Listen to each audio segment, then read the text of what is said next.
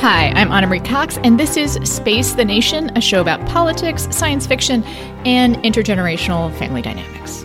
And hi, I'm Daniel Drezner, and I believe that when it comes to the Free Navy, you do not, in fact, have to hand it to them.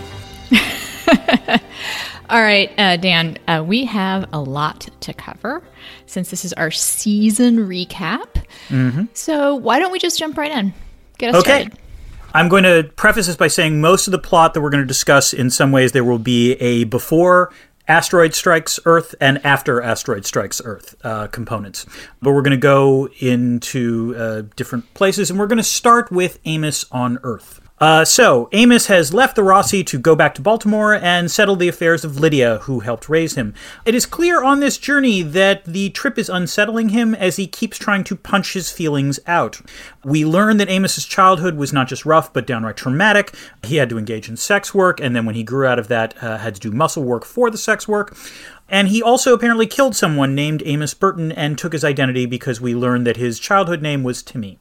We also meet Eric, local Baltimore crime lord, uh, an old Amos drinking buddy, and learn that Amos promised never to return to Baltimore in return for his new identity.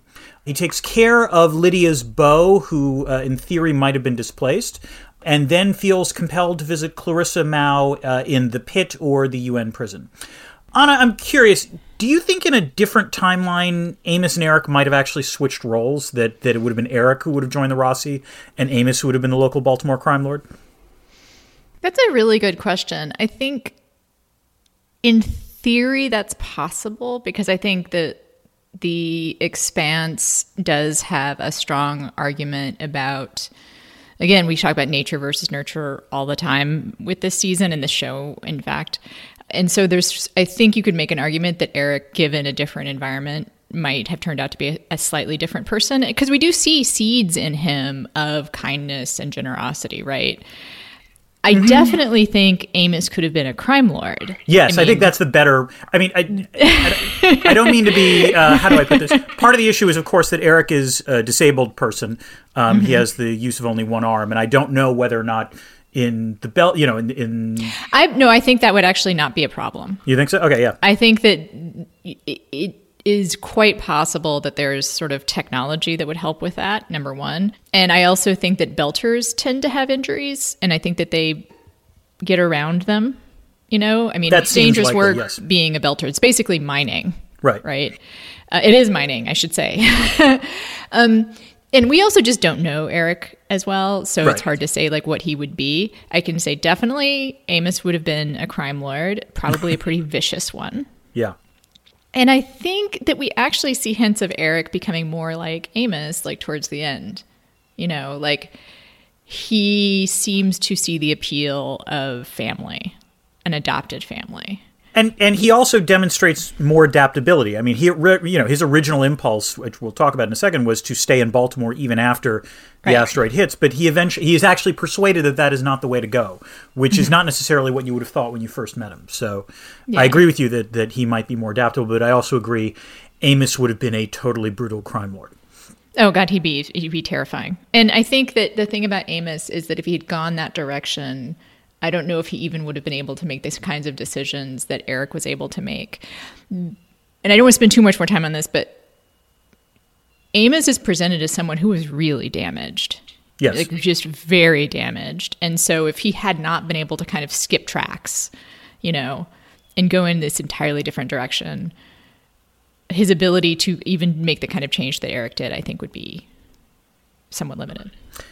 I think we can agree on that. All right, let's move on. Let's move on. So, uh, Amos is with Clarissa, who is pretty drugged up in the pit in order to repress her mods, when one of Marco's asteroids uh, hits Earth and completely knocks out power in the pit, and indeed knocks out the above ground structure of the pit. After climbing their way out of the prison, uh, Amos and Peaches make their way back to Baltimore, with Amos continuing to feel, I would say, unmoored and tribal with a tribe of two. But they do succeed in reconnecting with Eric um, and persuade him and his crew to head to the resort island of Winnipesaukee, where they hotwire shuttle and barely escape to Luna with Eric and a lot of the off-season help in Winnipesaukee in the uh, the shuttle. I would say at the end of the season, Amos seems like he's, he is in a much better emotional place than he was at the start, and also manages to expand his Roci tribe by uh, essentially convincing uh, Holden to have Clarissa join them. Anna, were you expecting Clarissa to play such a large role this season? So, as someone who's not a reader of the books, I was not aware that she was going to to pop up again. And so, in some ways, it was. I actually thought it was a pleasant surprise, and I, I thought Nadine Nicole did a, a great job with the role. What do you think her function is going to be in season six?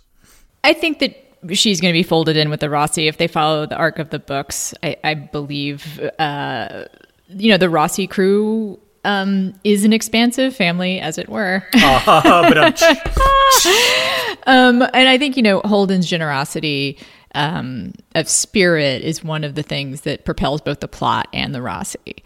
I think actually the Winnipesaukee arc was low key one of my favorites of the season, though maybe not important to the series as a whole.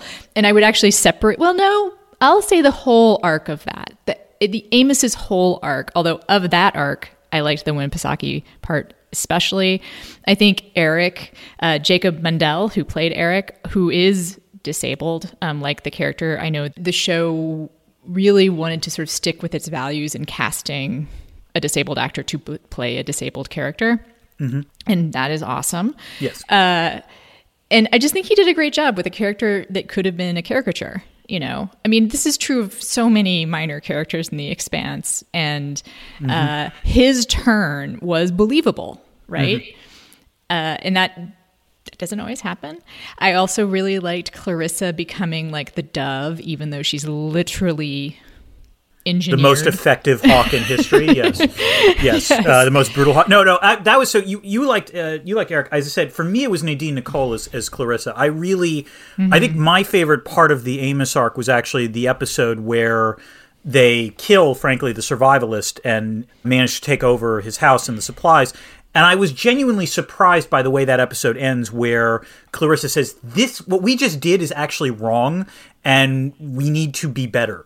Because I think that was also the moment where Amos realized how much he had relied on Naomi and Holden to be his conscience. And in some ways, I think the Winnipesaukee segment is is Clarissa stepping into that role mm-hmm. um, because Amos is clearly inclined to kick out the you know the help and and he he seems to be naturally sort of reverting to Eric mode. In some ways, like you know how when whenever when you're an adult and you go home to your family, you revert to your yeah. your college age persona, which is not always the best. I think that was Amos reverting, and and Clarissa wouldn't let him. And I think in that way, the things you liked about the Winnipesaukee arc, I think, emerge in that in the earlier parts of the the season. Yeah. So that's what I liked about that. Yeah, the survivalist murder is weirdly and incredibly satisfying. Not the actual murder, but right. like it is a linchpin of the whole um, arc. And also, I think the scene with just Amos and Clarissa in the cabin in the right. aftermath is some really superb acting and just shows how much the show can do with very little. You mm-hmm. know, it's a show about space wars and battles and big alien, you know, adventures, but it's also really about those small moments. Yeah. I want to add just one last thing which I am I am intrigued by the progress or lack of progress made in terms of prisons in the future. Mm-hmm. uh, and I think maybe the thing we have to just come to terms with is prisons are cruel. Like you just can't build a prison and have it be anything but that, which is why we shouldn't have them. But let's move on. Let's move on. We go from uh, Amos on Earth to Queen Avasarala on Luna. I'm just going to call her Queen Avasarala because that's that she's my queen. She is on Luna. She is still getting uh, intriguing intel from Bobby about uh, Martian stealth tech being sold to Belters. She's drinking with Amos, and she is clearly being marginalized by current UN Secretary General Nancy Gao. Her daughter wants her to give up on politics. She is reluctant to do that uh, and is somewhat estranged from her husband Arjun. She grows convinced that Marco is planning on launching stealth tech asteroids toward Earth, uh, but is stonewalled by Gao's staff. She finally manages to reach Gao just as the asteroids are falling to Earth, which successfully allows for the retasking um, of Earth's defenses to target the asteroids, but it is nonetheless, nonetheless too late uh, to stop another asteroid from hitting Earth and essentially destroying Nancy Gao and most of the UN leadership uh, a successful decapitation strike because they were in the air very close to where the asteroid was hit. So, Anna, I, while you could argue that Nancy Gao should have listened to Avasarala earlier, um, I can't blame her for trying to marginalize her former political opponent. This is normally the way politics works, and I was just sort of curious whether you agreed with me on that. Well, I would say that it's a realistic portrayal of how politics works. Yes. For sure. But as I said in uh, the podcast we did immediately after that episode, I do wonder if Monica is going to write the Looming Tower book about this event. Uh, the Looming Tower being Lawrence Wright's amazing kind of backstory to 9 11, uh, laying out the ways that we might have seen it coming and I wonder if there is a looming tower narrative sort of behind Marco. I mean, in fact, we know there is because yeah. because Avasarala saw it. Right. So there were errors in intelligence, there were errors in judgment, but they were realistic errors in judgment, you know. Yeah. And I think that. Um, I mean, I, I, think Nancy Gao was was a fully realized character. I appreciated that. Again, that's something the Expanse does really well. I was hoping almost for a little more fight about who would take over after her. Instead, it was an incredibly smooth transition to our uh, Secretary of Transportation. Right? Yes, it was the Secretary of Transportation. Yes. Yes. Or Minister. I don't know if yeah. that's realistic. I think that's an interesting question, which we will we will talk about in a second. The one thing I will say is that, I, and you know, partially I understand that this is just the nature of the way that things were plotted out, but in some ways this speaks to something that that the way in which the first episode of the season I found in some ways a very well executed misdirection, which is that there are reasons to think after particularly the first episode that things are trending in a positive direction for a mm-hmm. lot of mm-hmm. the, the the system right? You know, Nancy Gao was in some ways correct to say, look, we should send people through the rings. This is actually good for Earth. It's good for the people who go through the rings. It generates, you know, reduces homelessness, increases employment. And similarly for the Belters, this is economically good for them. And, you know, as we re- recall, you know, there are Belters coming to Luna because there are jobs now on Luna. So, you know, as the person who studies political economy, I am frustrated by the fact that there seemed to be a promising trajectory that was largely based on, on wise policy decisions that nonetheless do not work out at all. Uh, thanks to uh, Marco Inaros, uh, Marco and the Martians, as it were. But but I grant you that uh, Avasarala was right on this, and and it, obviously it is unfortunate that Nancy didn't listen to her sooner. But that said, as you say, this is part of standard politics. New leaders tend to marginalize old leaders. That is normally the way it works, and there are very good reasons, by the way, for why that works in terms of who is running things politically in terms of political legitimacy. But let us uh, move on to the post uh, asteroid strike on Earth. There is a new Secretary General, as Anna said, uh, who is David Paster, the former Secretary of Transportation. Paster asks Avasarala to serve in his cabinet. She agrees, and Paster, uh, in a very fiery speech, uh, promises vengeance for Earth. Avasarala warns uh, against treating all Belters as the enemy. Paster and the military, particular Admiral Delgado, who is one of Avasarala's few allies, disagree, and they decide to destroy Pallas Station after video emerges of those Belters cheering on Marco. Avasarala decides to resign in protest because Paster decides to wants to expand essentially the Pallas Initiative, triggering a wave of resignations along with Avasarala and the fall of David Paster. Avasarala is subsequently asked by the cabinet to become Secretary General again. She insists that not all Belters are the enemy, and she tries to communicate that message to the Belt, but that message might be tougher to maintain once word gets out that the United Nations has lost control of the ring gates.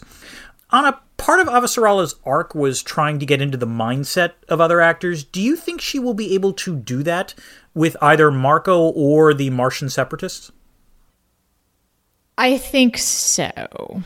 And this question leads to one of the themes I want to talk about later when we do themes, but for now I'll just point out that there is a huge irony in the way that Avasarala is mostly incredibly capable in getting to the mindset of other actors, especially her enemies.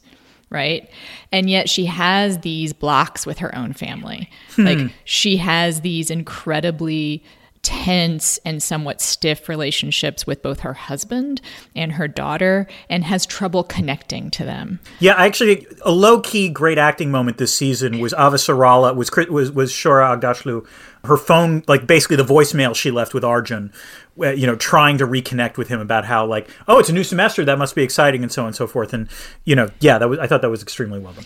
And the other low key best moment for her, for me, was when she f- sort of flicks his name Mm. onto the memorial wall, Yeah. basically. Um, uh, on Luna, which I believe, you know, very consciously, all these more memorials kind of look alike, but for Americans, it's hard to look at that and not imagine 9 11. Yeah. And I just felt the weight of that grief uh, really powerfully um, in that moment.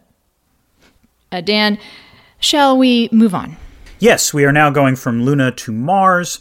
So, in this season, Alex uh, is coming home to try to patch things up with his family. It is clear his family does not want to patch things up with him, and therefore he goes to compadres, of course, as all good Martians do, and meets up with Bobby, who tells him, uh, after some truculence about the black market Mars tech, Alex is a good Martian and therefore cannot believe that senior MCRN officers uh, would actually be involved. He decides to pay a visit to the Martian War College to visit Admiral Sauveterre, but his very presence creates a bit of a stir.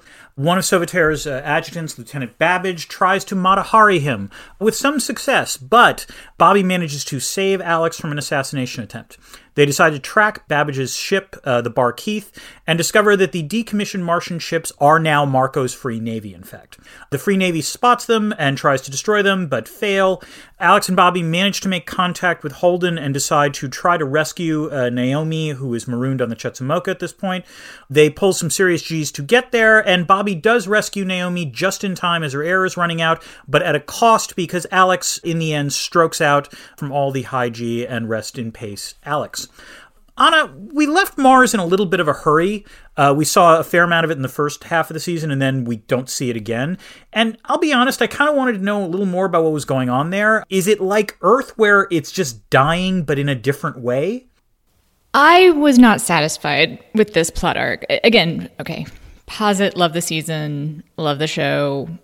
I think it does stand out when they when they neglect to capitalize on potential plot lines. Let's say because I really loved the manic pixie crime girl plot. yeah. Oh, from last from season four. Yes, the Manic Pixie Crime Uh, Girl was awesome. Yes. Right. And that that plot had the feel of like a thriller or a mystery, right? Like you really you sh- you know, but Bobby unraveled something and you saw her unraveling it.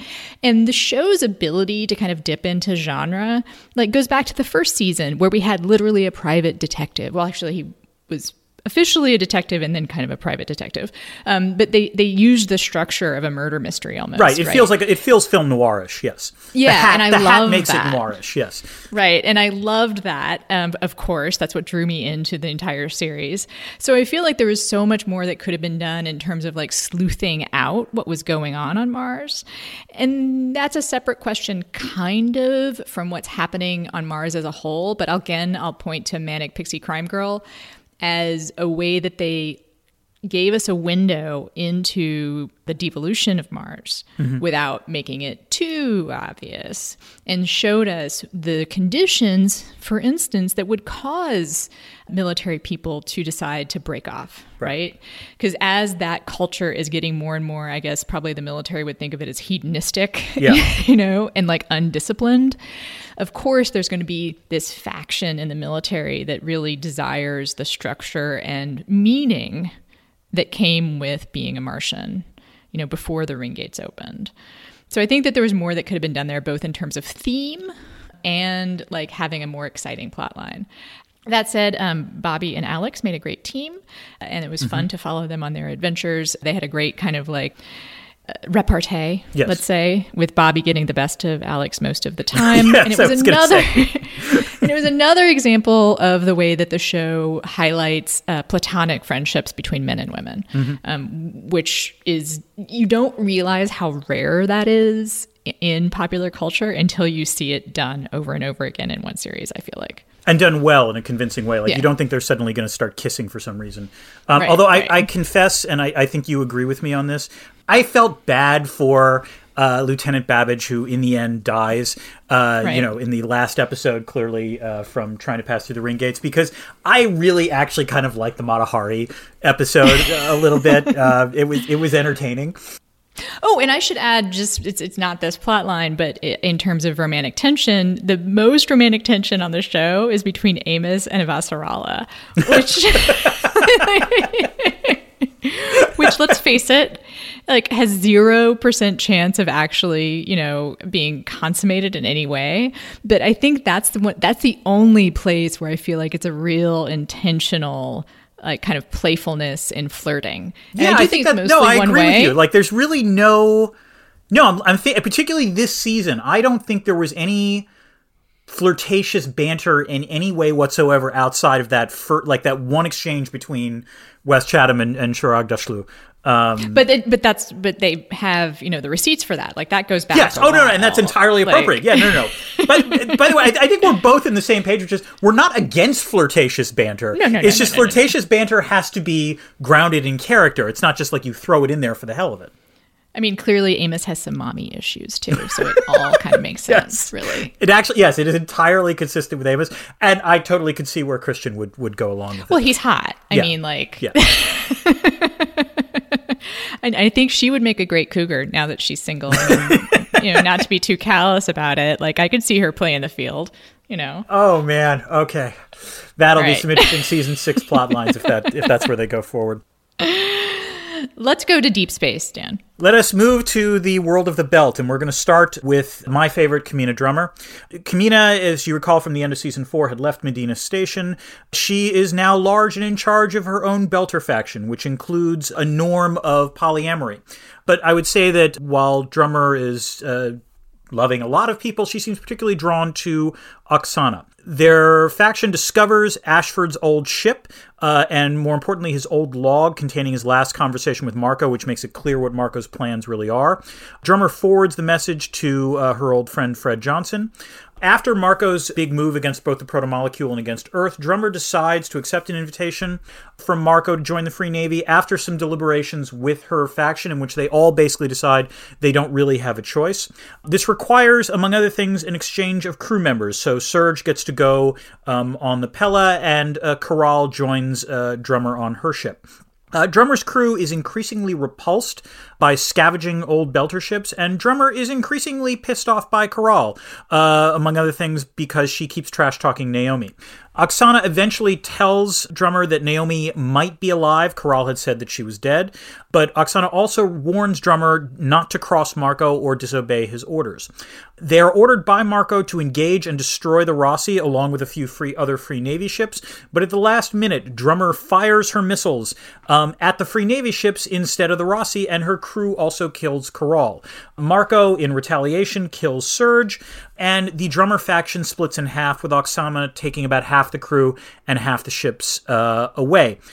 Anna, a lot was made of the sort of polyamory of the, the Belter life and, and the idea that this was sort of going to be creating a sort of new introduction to sort of Belter culture. I'm to confess I found it a little bit unconvincing um, because, among other things, you wind up seeing Drummer focusing completely on Oksana. I guess my question is do you think the show did that sort of aspect of Belter life justice? No, no, I don't think they did. I think it's better explored in the books. Um, I wonder if one limitation is a reluctance to show sex scenes, which would be kind of important, not because sex, well, sex is important, but not just mm-hmm. because to show sex scenes, but to show the communal nature of the relationships. Like, hmm. you know, I mean, Yeah. even if it's just, you know, not like multiple people at once, but like in the book, it's very clear that people kind of like, there's no one partner, Right. right? Like, there may be a fa- there may be a, a one that's more than the others, but it is it is genuinely like a group of people who are in love with each other. You know, not with just a single person and these other people kind of come along. And in the in the books especially, you know, it's posited as a way to deal with the loneliness of space travel. Uh, and the in the ways that um, each Belter ship has to be its own unit. Like, you know, they, they don't have the kind of centralized infrastructure to be able to go and refill someplace for sure, right? Like there's no like home base for these people. And I just think we, you know, we didn't get enough development of the characters Yeah. that are in that family. And it, we've talked so much about how great the Expanse is in most of the situations, giving all these minor characters ways to Shine. make the yeah ways to shine and also ways to define them Mm-hmm. from each other and i'll confess the only person i could tell you the name of would be oksana yeah, like- that was this. i mean there's was, a couple others like I, I mean but i can't actually i can't name them off the top of my head because they're Mm-hmm. just not given much to do Right. and that's a problem for both you know the polyamory aspect of it and also just like how much we care like Right. when the crew breaks up like it's just sort of in a like purely analytical way that i kind of recognize oh that's bad but But you don't feel any may- loss. You don't feel any sense of loss because you don't. You uh, you know. I agree that that basically, you know, this might have been uh, one of the things that I admire the Expanse for is that it is juggling a lot of plot and a lot of characters across multiple uh, Uh, settings, and so this is not an easy thing to do. But I think this is an area where it just wasn't quite as compelling as even let's say like you know the dynamics on the Pella, for example, where mm-hmm. there are much stronger character. Like you know you feel what Cyn is thinking and what Karal is thinking and so on and so forth. It just didn't quite ring true as much on on in the drummer side of the arc. And, and I don't think it would have been very difficult for them to do that. I mean, they maybe could have made it a slightly smaller crew Yeah. or something.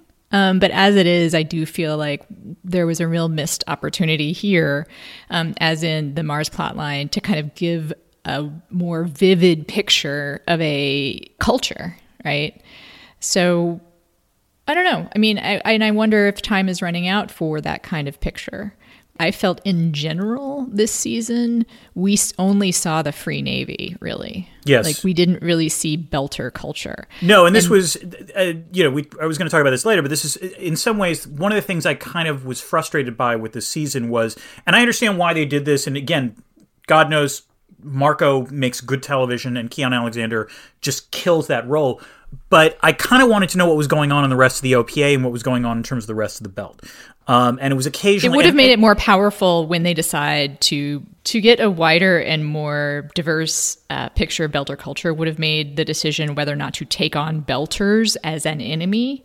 Would have given that decision more weight because Mm-hmm. Yeah. all we're really shown is a couple of ambivalent Belters, and then the cheering. Right. And so in the George W. Bush, the people that took down these towers will hear from you moment. Um, it, it, I mean, we can recognize that as being kind of jingoistic, but it doesn't have like the ominous tone that some of us felt almost immediately when the United States decided to declare war on quote unquote terrorism. So I don't know. Yeah, it was it was a it was a a miss, a rare miss. All right, Dan, I think we have to finish up our tour. Okay, we're gonna go with the rest of the Roci crew as well as uh, Marco and the Martians. So uh, Naomi leaves Tycho to find Philip on Pallas Station, uh, leaving Holden in charge of the Roci's repairs, as well as you know, sort of light bonding with uh, both Fred Johnson and his second in command Bull. Naomi finds Philip, but their reunion is super awkward, and in the end, uh, Philip, along with uh, his crew of Cyn and Karal, decide to kidnap her and take her back to Marco uh, on the Free Navy. Um, it would be safe to say that reunion goes badly, uh, in no small part because Marco and Philip kill millions on Earth uh, with his stealth tech asteroids. Holden, meanwhile, discovers that Monica the reporter has had some good intel on the protomolecule, indeed involving, among other things, the kidnapping of one of the protomolecule uh, scientists. Um, but then Monica herself is kidnapped. Holden and Fred manage to successfully free Monica, and they think they have laid a trap for her kidnappers, but in a surprise twist, Fred Johnson is assassinated by one of his employees, Sakai, and an autonomous robot steals the OPA's uh, protomolecule sample just as the asteroids strike Earth. Marco announces the existence of the Free Navy, which uh, essentially exists of decommissioned MCRN ships, um, and a fundamental shift in the distribution of power. Anna, I said this before, uh, but I, but again, I I do think the OPA got somewhat shortchanged in this. On the other hand, Fred seems kind of chill and relaxed during the first part of the season. So, did he have this coming to him? Exactly how do you mean that? I'm curious. So, what I mean by this is, of course, he did not deserve this. I, I want Right, to be very right. clear about that. But might it be that Fred, Fred, much like Nancy Gao, believed Oh, a the- looming tower problem. Right. Basically, they believed that the the future was in a trajectory that was favorable to them. So we remember that you know mm-hmm. Fred was talking about how yeah I've got the protomolecule, but I'm not going to use it. The point is, is that we want to build our navy, and once we've got that, it'll be fine. You know, Tycho is thriving. Belters are doing well. You know, the the ring gates will be uh, important, and and he seems less concerned with threat, I guess would be the way to put it. And so this is where, you know, it, it sort of a failure of threat perception kind of leads him to, unfortunately, his demise. I think that that is not so much hubris as um, an artifact of him being an earther. Because I think Fred fundamentally misunderstands the depth of resentment Yeah. and hatred that some belters have for inners. Because he himself is an inner, Right. right. And he has gone to war against other inners. Um, he is the strongest advocate belters have uh, in leadership, let's say, except perhaps Marco. But he, but Fred Johnson always had a vision. He had a vision of an independent Belter nation. He had a mm-hmm. vision for them having equal footing to all others. And but I think that because he's an earther, again, like he doesn't know what systemic oppression feels like. I mean, in a way, it's a kind of commentary on. Of course, in this series, Fred Johnson is a black man. Mm-hmm. But I think in some ways, his inability to understand the systemic oppression and, and the ramifications of generational Yeah. oppression. You find a parallel to that in the ways that white liberals try to or or fail in understanding the historic oppression of black people. I would be interested to know in this future if, for instance, there have been reparations. That's Like- an interesting question. And I, I- would say to, to reaffirm your point, I think one of the, and again, this is a well executed arc by The Expanse, was even after, when, when Fred is assassinated, there is the one element of the sort of interrogation of Sakai that I think is genuinely revealing is Sakai's attitudes about Fred, um, where he makes it, she makes it extremely clear that, you know, she she she kind of liked Fred, but nonetheless viewed him as an earther rather than as actually part of the belt. And again, it's it goes back to these questions about the politics of identity. And and I want to say that I think that the expanse is being honest Yeah. in the ways that he doesn't understand. I think that that is a true thing that if you have not experienced the same kind of systemic oppression that exists over generations and there's trauma mm-hmm. over generations, I- I wonder it's interesting to think of the choice to to cast a black man in that role because I wonder if by 300 years from now, that's why I sort of mentioned reparations. I wonder what a black earther's relationship to blackness would be. in that sense, I don't think there's much discussion of race in the Expanse. I mean, there is No. in terms there there is there is in terms of like Belters versus Martians versus Yeah. Earthers, but the idea of like minorities within these, you know, that's that's or I guess within Belters in terms of factions that comes up, and to a lesser extent with Mars in terms of like people coming from South Asia as opposed to Texas or what have you. Although really there it's more of a blending. But yeah, it's it's Yeah. not really discussed, which is fine. I don't necessarily. I mean, I think I mean, Yeah. they have, you know, the literal different kind of human Right. that the Belters are kind of stand in, I think, for minority race. Mm-hmm. But yeah, there is very little engagement with like how you and I and most people on Earth at this point think of race. Okay, let us move on. Uh, after the execution of both the theft of the protomolecule and the bombing of Earth, uh, Holden and Bull decide to pursue the Zmeya, the ship transporting the protomolecule, back to the Free Navy. But just before they fire up their drive in the Roci, uh, Naomi manages to club Cyn and tell Holden uh, over communications that uh, the ship is rigged to blow. They debug the Roci, pursue and destroy the Zmeya, and then burn really hard to try to find uh, Naomi's ship. Naomi, meanwhile, failing in her efforts to create a bond with Philip, I think that is a safe assumption, goes into hard vacuum uh, to avoid both Philip and Marco and to board the Chetzemoka just before Marco sends it on its merry way as bait for Holden. Naomi manages through both wit and will to alter the automated message that the Chetzemoka is sending out. Holden decides to engage in a suicide run of Marco's Free Navy ships and to keep them occupied while Alex and Bobby rescue Naomi. Drummer successfully manages to save Holden. He then reunites with Naomi, and they go to Luna and clearly decide to side with Avasarala in the brewing conflict. Marco is extremely frustrated at losing the Roci, but does complete his grand plan by gaining control of the system's ring gates in return for letting the Martians, uh, separatists, claim hegemony in Laconia. Um, I thought Holden, who has been the protagonist throughout you know the first four seasons of this show was in some ways pretty marginalized this season up until the final episode and the sort of big space battle which actually made me glad that he wound up taking center stage would you agree I think it's fine to give Holden a rest. I, I really do. Um, you know, he is the protagonist for like most of the series and most of the books. Giving everyone else a chance to take center stage, I think, is healthy for the plot mm-hmm. um, and perhaps healthy for Holden.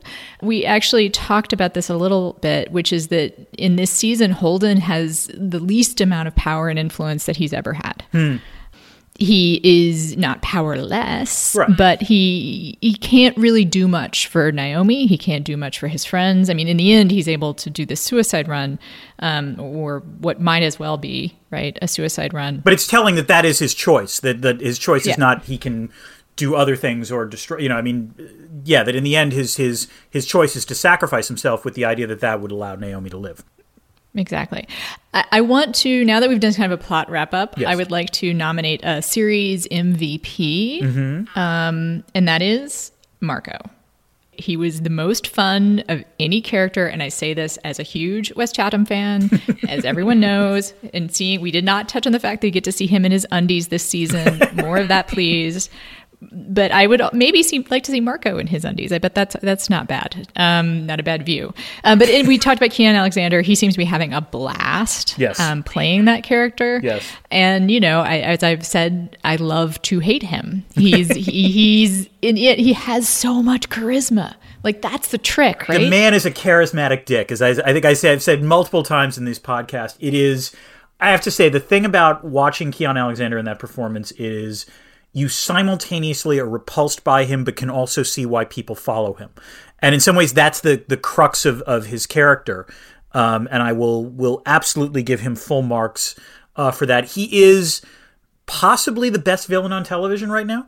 You know, I think that would be the way the, the way to put it. And and by best villain, I don't mean like you know like cartoonish. He's he's simultaneously a villain but someone that you can kind of see where they're coming from the the moment i think where he genuinely surprised me the most this season was where it was very clear that he is angry at Naomi for a variety of reasons, but one of them is that Naomi is with Holden. And I think one of the low key, interesting sort of plots in this season was the idea that Marco recognizes the symbolic power of the Roci and the Roci crew as a threat to what he wants the system to look like, in particular, what belt, what he wants the belt to look like. And I would say, I think one of the most interesting and powerful kind of low key moments uh, for Marco is the idea that the thing that really upsets him, I agree that she's with Holden yep. infuriates him, but that she left. Yeah. You mean that the first? So sorry, do you mean, mean the first time the, or the, the, second time? Oh, I guess both. But the, the, first time is the one that's a really powerful moment between them. Yes. Um, and, and more props to both of those actors, Dominique Tipper and Keon Alexander, mm-hmm. in the moment where you can see in Marco his I don't believe Marco necessarily feels sadness. um, I think he's a pathological narcissist. Right. Um, but he can feel hurt. He feels rejection. That's certainly Yeah, he case. feels rejection and yeah. hurt. Yeah. And you can see the hurt that it caused him. Yes, and the hurt I think was genuine. That's the other to, thing. Yeah. Now, again, again, props to Keon Alexander because it was a, it was a rare moment where you see an, an emotion beyond narcissism in terms of what he does, and so that I agree with you on that. So is he also your season MVP? I think, yeah, I think there's no. Let me put it this way: in, in, in terms of to use Emmy categories, he is without question, yeah, the MVP. If there was a supporting MVP, I think I would have given it to Nadine Nicole, plays Clarissa Mao, just because I. All of again, the performances are, are across the board top notch. The thing I liked about her performance in particular was she had to do a couple of things, and she did all of them extremely well. You know, you first see her very heavily drugged in order to suppress the her mods, and I thought she did a, a really good job in that particular performance. She also, in some ways, has to serve as Amos's conscience, and that is significant. But really, actually, what I liked about her, because there wasn't a lot of that this season, she actually did a great job with the humor.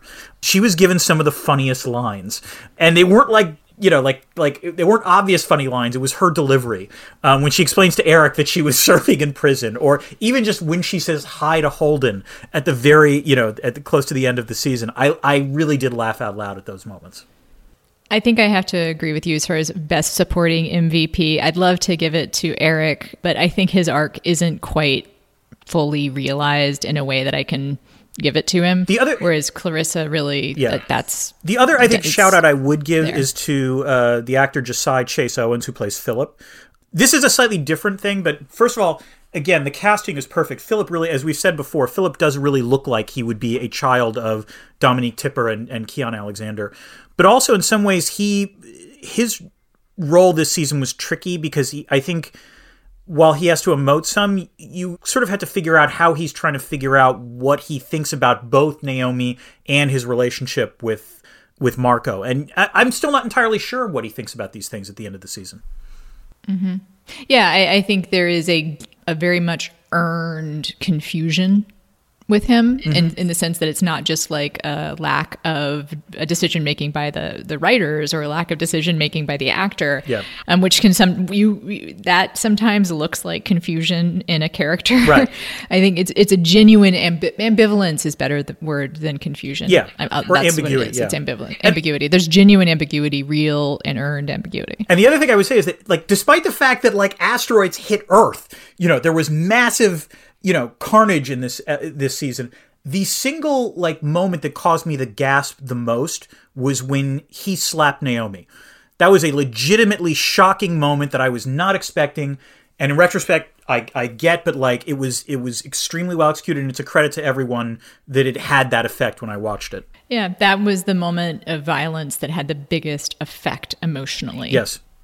Yeah, I mean it's up there with um, Avasarala flicking Arjun's name. Right. Um, in terms of impact. Yeah, I, I also gasped at that moment. It, it, surprising and yet also in character. Yes, exactly. All right, we have finished our tour of the galaxy. We have covered all the plot lines.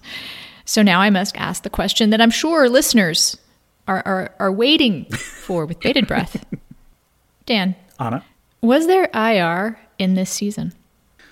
Anna, I'm glad you asked, and I put in my notes there was a fuck ton of IR this season, and to to go over all of it would mean that this podcast would go multiple hours, and I don't think anyone really needs that. But if I had to pick one element out, it was about power transition and its implications. So there is a, a literature in international relations about power transition theory, about when one great power sort of rises to challenge another great power. And we've seen that in previous ep- seasons of The Expanse with respect to Mars rising in contrast to Earth.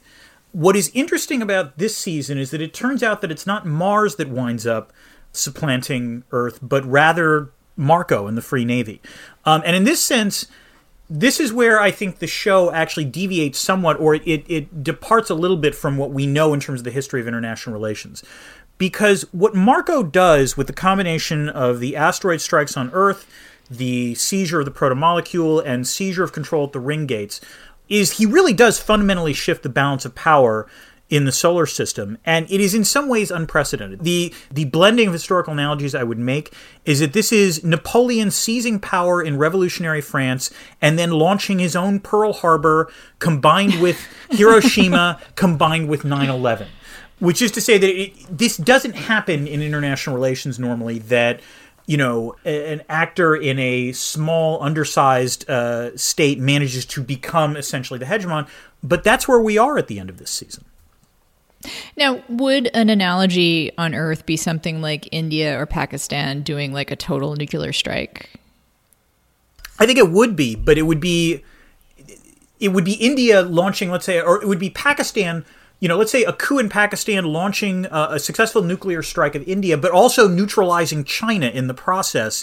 And I mean that that the extent to which, um, and partly this is based on information we don't know, like which is what is the Martian government's response to all this, um, and the degree to which Earth is really you know debilitated or not, but there is no denying that the, at the end of this season, Marco is the hege- hegemonic actor in the solar system, which was not where he started. Um, and indeed, the fact that he managed to pull that off is is genuinely extraordinary.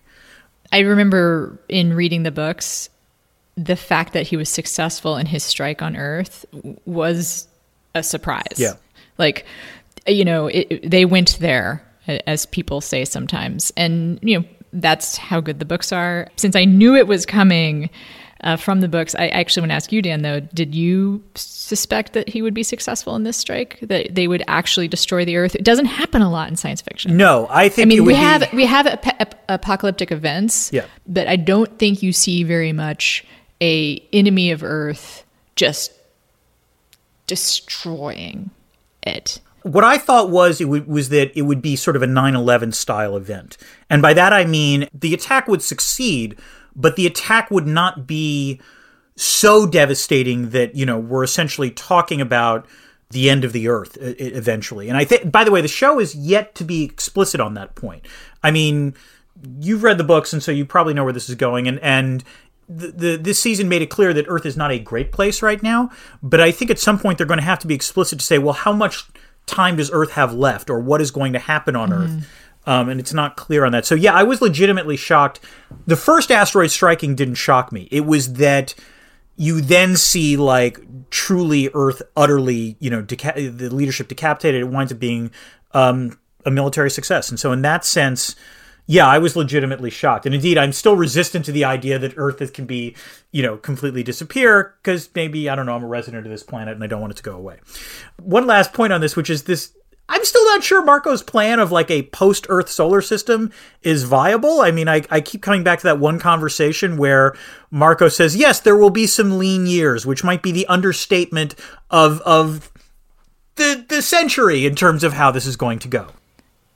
Yeah, that whole and we talked about it in the episode where it's mentioned that you know uh, Ganymede Yes. is the breadbasket Right. of of the belt, um, but Earth is also the place, the only place you can get the kinds of you know plants and animals, I guess, that have the micronutrients that human needs. Yeah.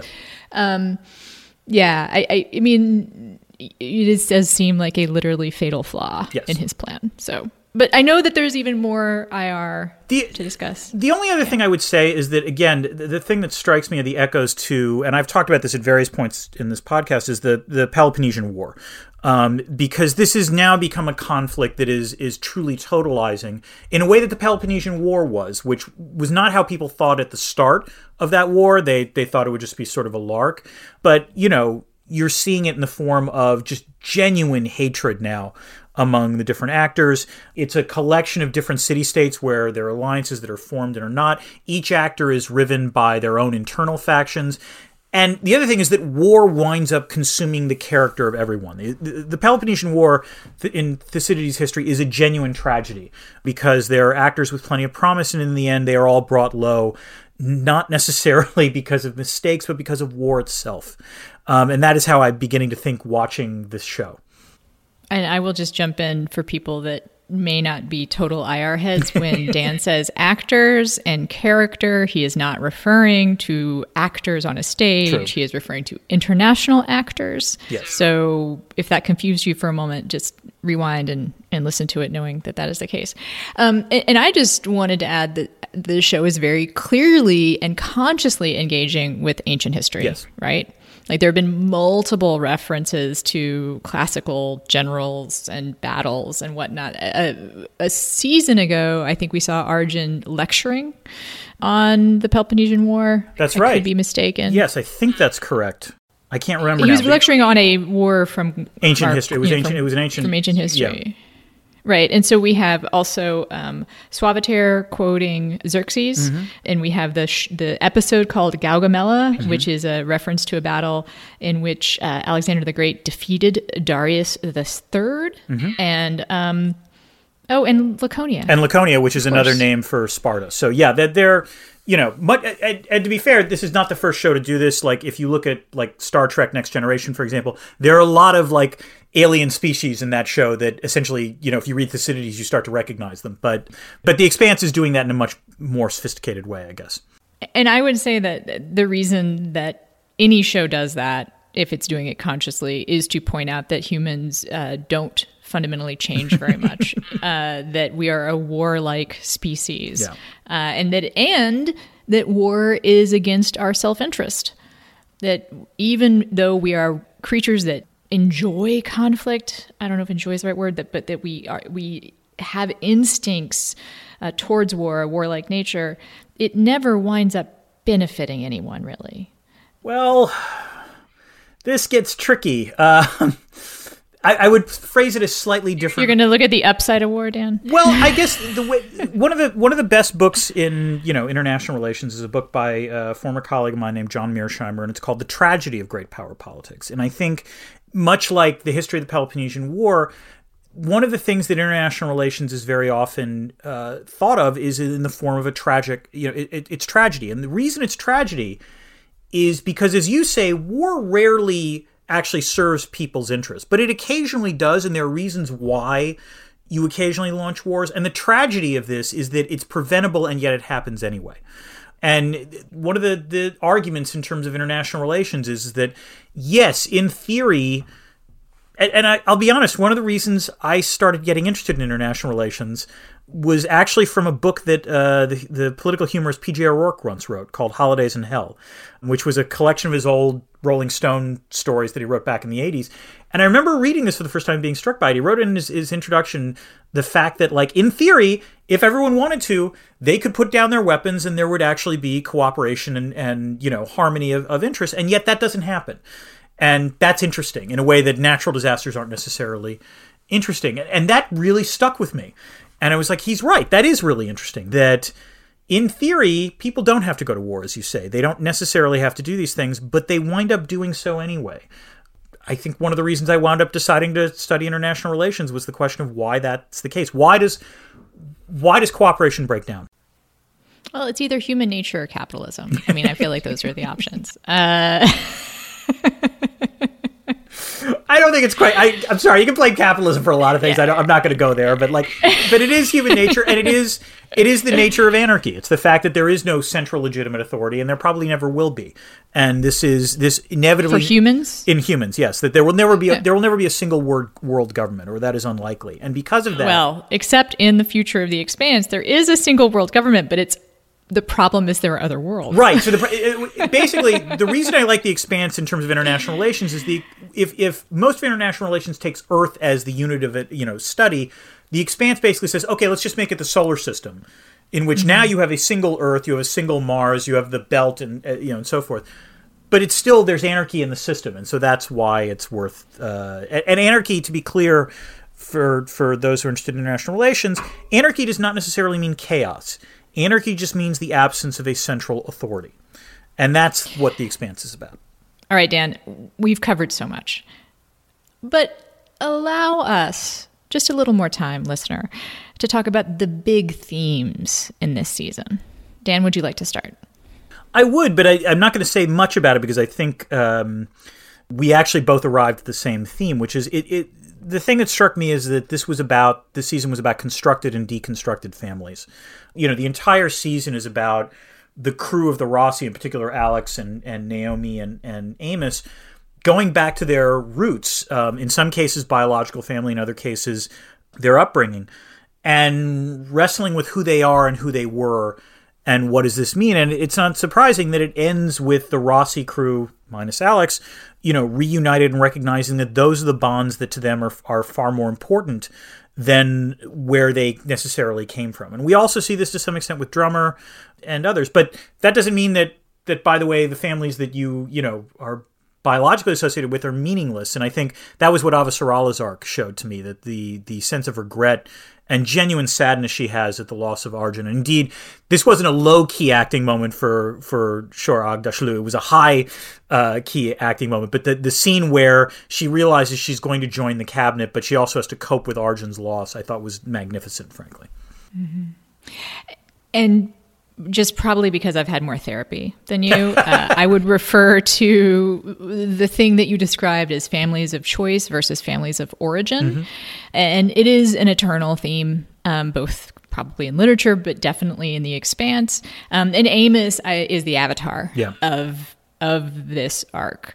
He's not the most important character in the show, but he is the character in which we see that um, dilemma, you know, played out again and again and again. Like, can I disagree with you a little What? bit on that? I, I, Okay. I, I think you're right that Amos. I mean, I, I, this is not to diminish Amos, but I actually think in this season it was Naomi that winds up being the central. Hmm.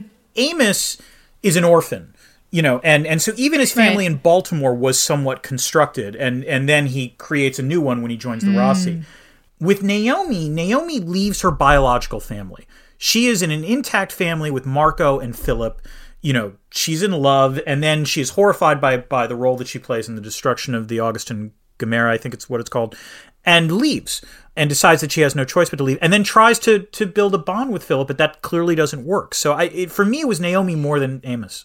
you know what? I will concede that in this season. I think it has been Amos, but definitely um, Naomi, especially 'cause for her, you're right. It is a literal like blood bond, right? It's DNA bond Yeah. versus a, a bond of choice. That being the overarching theme, I think there's kind of an interesting sub theme to that, which is what it looks like when we make decisions about which family to honor, about which family you're going to prioritize. Because in the world of the expanse, it tends to be the family of choice Yes. That gets prioritized. Yes. And what looks like a great sacrifice, if you think in terms of the family of choice, if you look at it from the point of view of the family of origin, it looks incredibly selfish. Yes. And, and this is dr- dramatized uh, by Naomi uh, when she does her no spacesuit Right. spacewalk. yes. Um, also when drummer makes her decision basically between two families of choice but you know the rest of her crew sees her as acting selfishly Yeah. whereas if you're on the other side of that of course it looks incredibly selfless Mm-hmm. because she does risk you know she's risking a lot by choosing to part Yeah. from marco so I think that's a that's a sort of interesting choice, and also oh, and of course um, Amos. Right. Also, w- we see actions that could be considered cruel or could be considered just what you have to do to protect your family, and Amos clearly struggles with that. So, which is why he chooses, you know, why he chooses other people to follow. But anyway, I really loved that. Also, the other place you see that is in what might be kind of the the grain of sand in my craw for this season, which is when Holden is with Naomi and she asks about his family, and she's like, "Oh," and he's like, "Oh yeah, Avasarala saved them. No big deal." um, which just sounds a little too easy. I feel like also that is an example of you know what it looks like when we prioritize uh, one family over another. In this case, Yes. like there's a lot of people she could have saved, right? Again, I, I mean, you you phrased it as like that's what she does in sort of IR terms. this is like that's her. This is patronage Yeah. politics, is the way I would put it. And yeah, Yeah, I mean, and and I think let me put this way: I, I respect the fact that it's a sand in your craw. I I admire her for why she did that, but um, we should move on. Yes, we shall move on. Uh, next, we are going to travel through the debris field, which Dan seems unable to remember that that's what we call this section, but it is the debris field Sorry. where we discuss the little bits and bobs uh, that we weren't um, able to cover elsewhere. Dan, please. So, a few things. First of all, I, I really just want to give credit to. uh, We've talked about this throughout this episode. The the minor sort of supporting actors who have mini arcs during the season. I think they did a particularly good job uh, with that with the Belter characters uh, this year. But in particular, I, I would say Anna Hopkins, Monica, Bahia Watson Sakai, Brent Sexton, who played Cyn, and Olunike Adeli, who played Karal. And I apologize profusely if I mispronounced any of those actors' names. But I- think that in particular, Cyn and Karal were fully formed characters who had some really good moments. And again, Karal in particular, much like Marco, was a compelling villain. Um, and I, I mean that in the, the, the nicest way. Uh, Anna, do you want to have one, and then we'll we'll back go back and forth?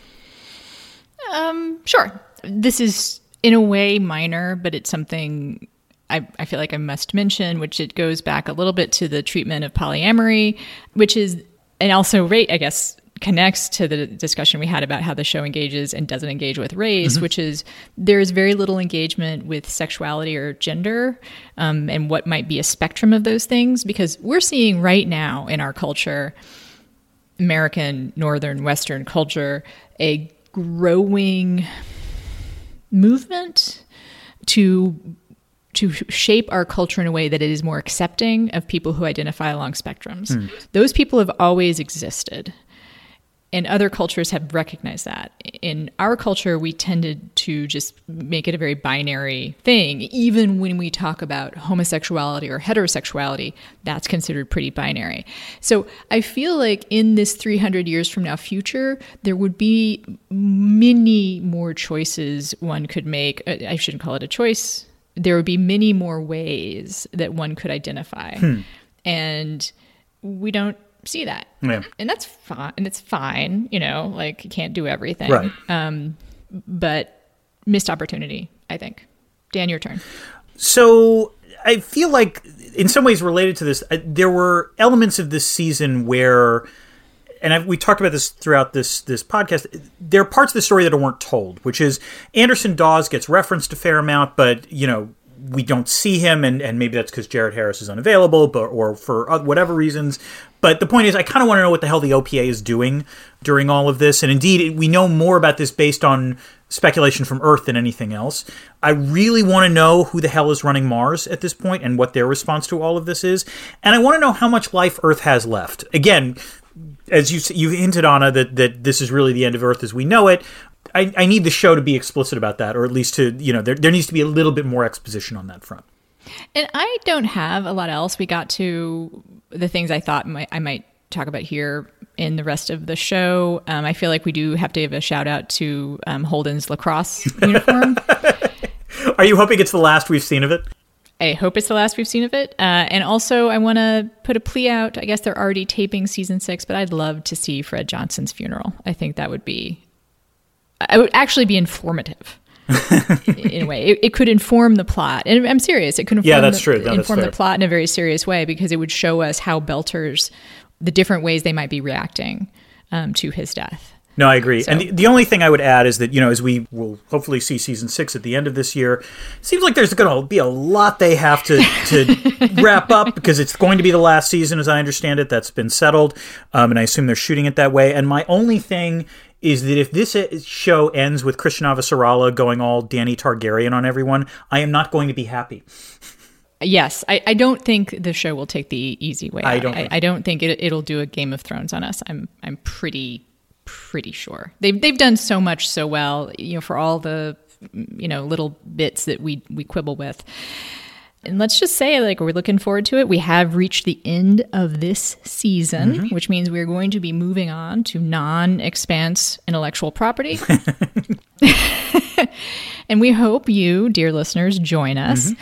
And I just want to say, I'm. I feel like I've been incredibly lucky to do the show, Dan, uh, with you and, and to have people listening. Mm-hmm. I want to thank the people that made this possible Karen Quale, Liam McMahon, and Cher Martinetti, who gave us moral and technical support. These have been objectively shitty times to live through, and doing this show has been a respite from that. And we only can do it because you listen. Uh, I want to thank the 88 patrons we have and give a reminder that when we have 100 patrons, we're going to do a special patrons only episode on any topic that patrons vote on although i think we're going to request it not be a tv series because that's that's really hard. If you were curious about what we have decided to do uh, we posted the schedule on the patreon page which is patreon.com slash space the nation. Next up is ender's game I feel like that's kind of an obvious one in terms of IR, Dan, right? Like that. There's a lot of IR in Ender's Game. Uh, there's, Yeah. there's, and and Yeah. also there's a lot that proved to be very prescient about uh, Ender's Game that we will talk about. right. And after that, we're doing Alien, which Dan picked. Um, and I, I confess I have not seen it as an IR movie. So I will grant you that the IR in Alien is somewhat subtle, and we will we will talk about it a little bit. But the reason I, I chose Alien was that I, it struck me as a natural segue from the world of the Expanse to the wider world of science fiction. Ty Franck, who is one of the uh, co-authors of the Expanse book series, as well as one of the co-creators of the show, uh, has explicitly acknowledged the the debt that the Expanse series pays to that movie. It is a, a classic. I would also add uh, my thanks to Ana for bringing me along on this journey. As she has said, this has been during the taping of this Space the Nation. Series, uh, how would I put this? A lot of shit has gone down, and this has been a welcome diversion in a whole variety of ways, and uh, hopefully will continue to be so. So, if you are a patron, uh, we'll be doing an AMA on Patreon on March 6th at 11 a.m. Eastern, 10 a.m. Central. In preparation for that, I will be posting a syllabus of all of the academic IR stuff that I have referenced this season. Promise I will do that, and indeed will be up uh, by the time you actually hear this episode. Good, because that is something I've been nagging Dan about because it is something I have heard from listeners. Our listeners are like us, Dan. they are deep, deep nerds. I am I am glad to have found this tribe of nerds. I belong to other nerd tribes, but this is this might be one of the nerdiest. So everyone, you seem like the type of person who does homework. Read up if you want to. You don't have to. And until then, Dan keep this channel open for more.